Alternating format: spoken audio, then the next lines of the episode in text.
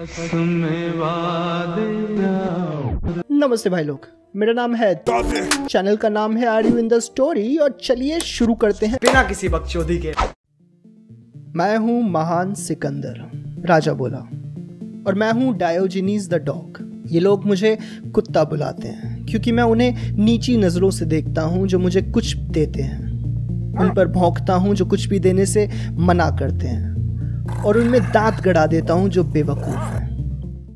Diogenes इतना savage था कि उसकी बायोग्राफी का नाम थग लाइफ होना चाहिए। डायोजनीज को परवाह नहीं थी कि चार लोग सुनेंगे तो क्या कहेंगे, क्योंकि उसको पता था वो कहेंगे। तो आखिर कौन है डायोजनीज और ऐसा क्या किया है उसने कि उसे हिस्ट्री का ग्रेटेस्ट रोस्टर कहा जाना चाहिए?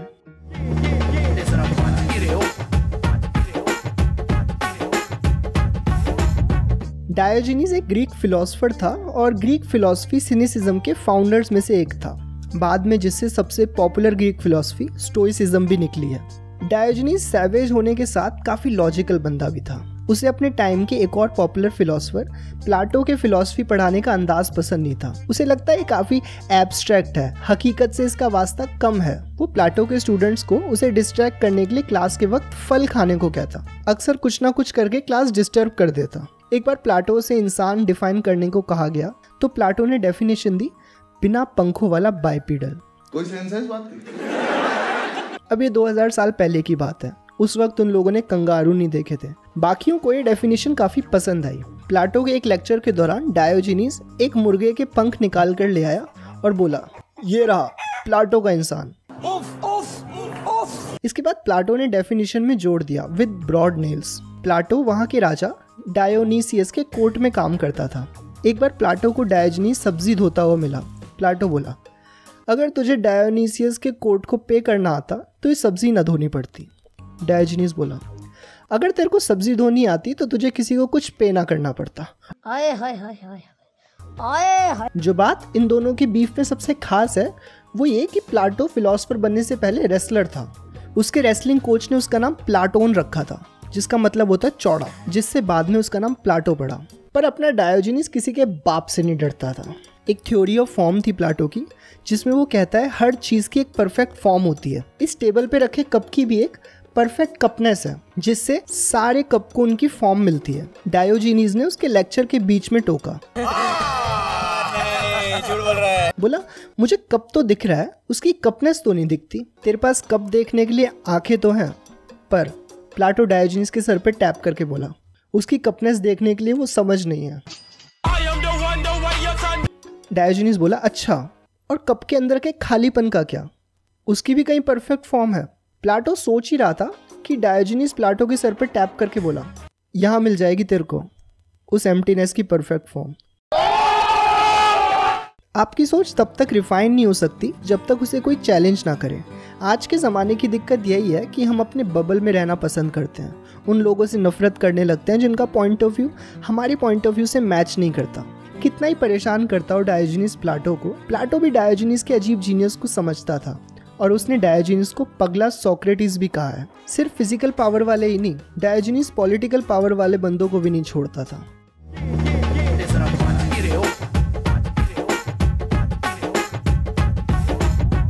फिलिप द सेकेंड, सिकंदर का बाप, कि जब क्रोनित पर हमला करने की खबर मिली जिस शहर में उस वक्त डायोजनीज रहता था, तो शहर के सारे लोग घबरा के इधर उधर भागने लगे, शोर मचाने लगे। कोई शहर की दीवारों को पक्का करने लगा, कुछ पत्थर इकट्ठे करने लगे। डायोजनीज को किसी ने कोई काम नहीं दिया, ऑफ कोर्स। तो उसने अपना टब लिया और तेजी से आगे पीछे लुढ़काने लगा। लोगों ने पूछा, ये क्या कर रहे हो? तो बोला, तुम लोगों की तरह प्रोडक्टिव होने की कोशिश कर रहा हूँ। फिलिप द सेकेंड के बेटे सिकंदर के साथ डायोजनीज का सबसे मशहूर किस्सा है। सिकंदर डायोजनीज को काफ़ी पसंद करता था। एक बार शहर में घूमते हुए उसे डायोजनीज धूप में लेटा हुआ मिला। उसने डायोजनीज से पूछा, हे hey डायोजनीज, ये महान सिकंदर तुम्हारे लिए कुछ कर सकता है? डायोजनीज बोला, हाँ, मेरी धूप के सामने से हट जा। सिकंदर ने डायोजनीज को कुछ नहीं कहा, और ऐसा नहीं था कि सिकंदर बहुत नेकदिल इंसान था। उसने अपने बेस्ट फ्रेंड क्लीटियस की भरी सभा में गर्दन उड़ा दी थी, जिसने उसकी एक बार जान भी बचाई थी। पर कुछ तो रहा होगा डायोजनीज में कि इतनी बेइज्जती के बाद भी सिकंदर बोला, अगर मैं सिकंदर ना होता तो मैं डायोजनीज बनना चाहता। इस पर डायोजनीज बोला, मैं भी अगर डायोजनीज ना होता तो डायोजनीज ही बनना चाहता। एक बार सिकंदर को वो हड्डी कंकालों में कुछ ढूंढता हुआ मिला। उसने पूछा, क्या ढूंढ रहे हो? तो बोला, तेरे बाप और उसके गुलामों की हड्डियों में फ़र्क करने की कोशिश कर रहा हूँ। गजब बेइज्जती है। दुनिया में सिर्फ हिंदुस्तान ही होगा जहाँ बड़े आदमी की पूजा करते हैं और हमसे कमज़ोर पर हंसते और उसे दबाते हैं। नरेंद्र मोदी, क्योंकि जिसके पास police, army, navy, air force, nuclear bomb सब है, उसे ही तो बस ज़रूरत है किसी और की जो उसे जोक्स या क्रिटिसिज्म से बचा सके। एक बार मंदिर के कुछ लोग एक आदमी को जिसने वहाँ से एक कटोरा चुराया था लेके जा रहे थे। डायोजनीस बोला, बड़े चोर छोटे चोर को लेकर जा रहे हैं। कहते हैं सिकंदर और डायोजनीस मरे भी एक ही दिन थे। तुमको क्या लगता है? बस तुम्हारे सेंस ऑफ ह्यूमर अच्छा है, भगवान को जोक्स नहीं पसंद।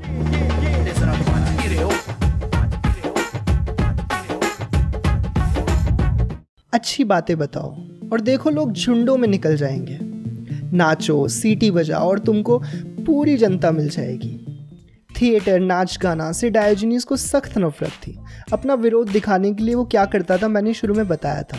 अगर मैं टिकटॉक पर रिएक्शन या रोस्ट वीडियो बनाने लगूँ तो देखते ही देखते लाखों सब्सक्राइबर और करोड़ों व्यूज़ आ जाएंगे। वहीं मेडिटेशन जैसी काम की वीडियोस पर सौ दो सौ व्यूज़ आए और उनमें से भी दस बारह ही होंगे जिन्होंने पूरी वीडियो देखी है। एक दिन डायोजनीस बाज़ार में भीख मांग रहा था। एक आदमी उससे कहता, मैं तुम्हें भीख दे दूँगा अगर तुम मुझे कन्विंस कर सको वो देने के लिए। डायोजनीस बोला, अगर मैं तुझे कन्विंस ही कर सकता तो खुद को फांसी पर लटका लेने के लिए कन्विंस करता ब्रो। अक्सर दिन के वक्त डायोजनीस बाजार में लैंप लेके निकल जाता। कोई पूछता तो कहता, मैं एक ईमानदार आदमी की तलाश कर रहा हूँ। एक बार कुछ अमीरों ने उसे कुत्ता कहकर चिढ़ाया और उस पर हड्डी फेंक दी। इसके जवाब में डायोजनीस ने भी अपनी टांग उठाई और उन पर पानी की बौछार दे मारी। उसे लोग चिढ़ाने के लिए कुत्ता बुलाते हैं, पर उसने इसे गर्व से ले लिया था। उसके हिसाब से हम कुत्तों से जीने का सही अंदाज सीख सकते हैं। कुत्ता प्रेजेंट मोमेंट में जीता है। हर नेचुरल काम, चाहे खाना, हगना या सेक्स हो, खुले में करता है। जो पसंद होता है उसे चाटता है, जिसे पसंद नहीं करता उसे काटता है। इंसानों की तरह कोई दिखावा नहीं करता। कौओं के साथ रहना बेहतर है चापलूसों से। कम से कम पहला तुम्हारे मरने के बाद खाएगा, दूसरे तो जीते जी निगल लेंगे। मेन्स नाम का एक गुलाम था डायोजनीस का। दोनों के एथेंस शहर में आने पर मेन्स भाग गया। लोगों ने जब डायोजनीस से उसे वापस लाने को कहा तो बोला, अगर मेन्स बिना डायोजनीस के रह सकता है तो डायोजनीस भी बिना मेन्स के रह सकता है। आए हाय हाय हाय आए हाय। जिसका खुद गुलाम हुआ करता था उस डायोजनीस को पायरेट्स ने किडनैप कर लिया और स्लेव मार्केट में बेच दिया। पर मजाल के बंदे का थग लेवल कम हो जाता। पायरेट्स ने उससे पूछा कि तू किस काम में माहिर है? राज चलाने में। डायोजनीस बोला, मुझे उस आदमी को बेच दो जिसे मालिक की जरूरत हो। कहते हैं डायोजनीस ने खुद ही बोला कि उसे जेनियाडीज को बेच दिया जाए, उसे एक मालिक की जरूरत लगती है।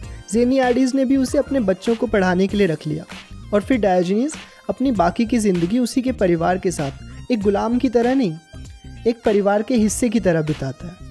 उसके मरने का किस्सा भी सारी जिंदगी की तरह ओ जी है।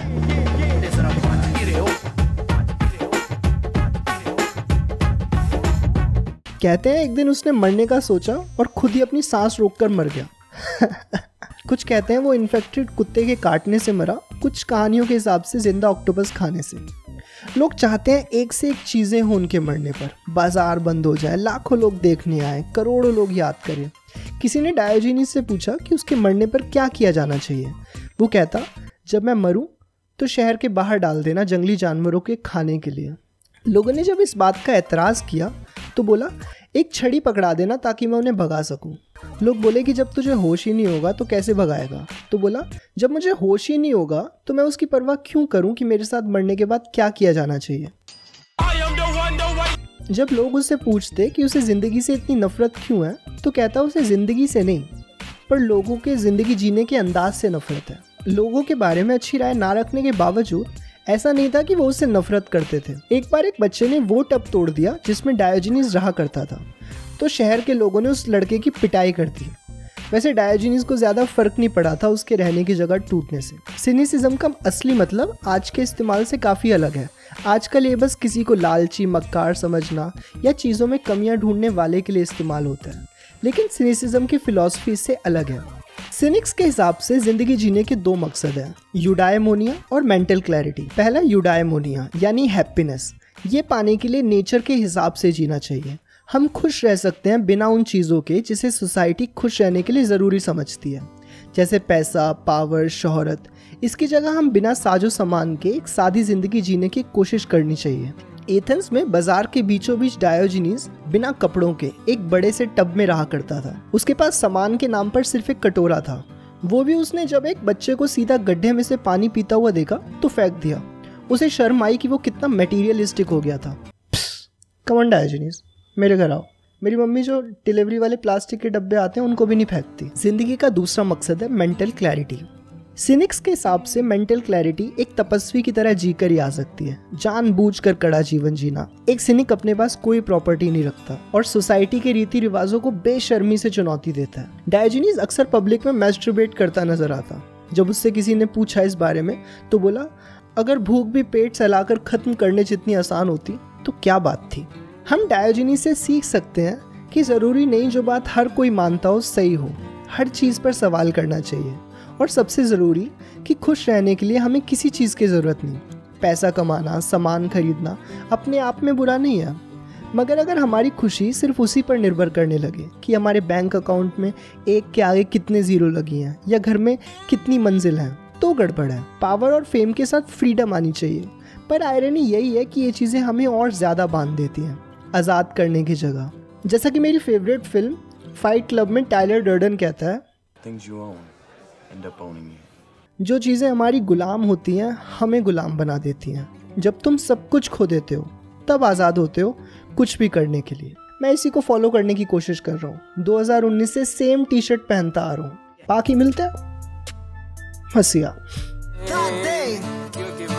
हैं थोड़े दिन थोड़े दिन थोड़े दिन और गुजारने हैं, थोड़े दिन और संवारने हैं, थोड़े दिन बस इस करार में कि बचे हैं थोड़े दिन थोड़े दिन।